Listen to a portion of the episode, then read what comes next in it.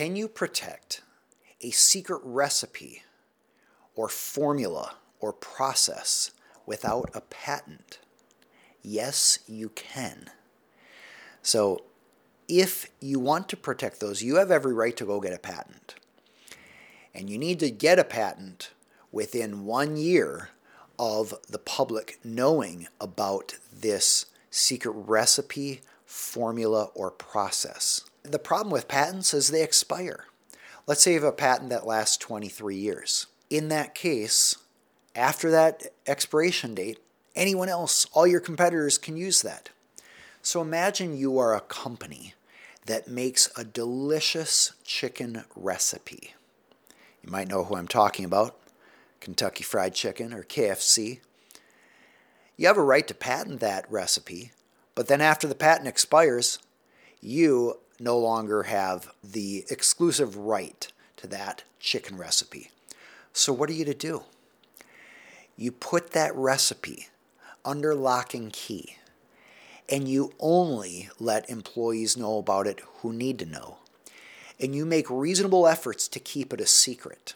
You don't let anybody outside the company know about it. And in fact, for practical reasons, you don't even let most employees know about that recipe. Obviously, some employees have to know because they're the ones running the machines that are formulating the batter, which creates such a good seasoning and, and flavor. So, some employees know, and you have a very strict confidentiality policy for those employees. This is called trade secret law. And all states have what's called a Trade Secret Act, to my knowledge, and the federal government has a Trade Secret Act. Trade secret law and the trade secret acts of the federal and state governments say that if you have a secret formula or recipe or process, as long as you make reasonable efforts to keep it a secret, nobody else can use it. Now, I get it. Not all secrets can be kept. You might want to take a look at patent. Patent protection will provide you other protection. For example, let's say somebody independently can figure out what your recipe is or comes up with a, a similar recipe on their own.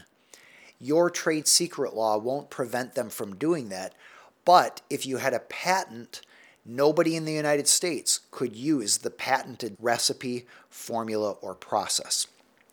So, patent is very helpful in some circumstances. Trade secret protection is very helpful in other circumstances. To figure out what's right for you, I'd recommend meeting with a patent attorney. The patent attorney deals with this sort of issue on a daily basis. All right, if you would like to get notified about the next live session, you are welcome to subscribe to the Aaron Hall Attorney YouTube channel. You are welcome to subscribe to our little reminder email system at aaronhall.com slash free. You can also sign up and follow us on other social media sites. I'm Aaron Hall an attorney for business owners and entrepreneurial companies.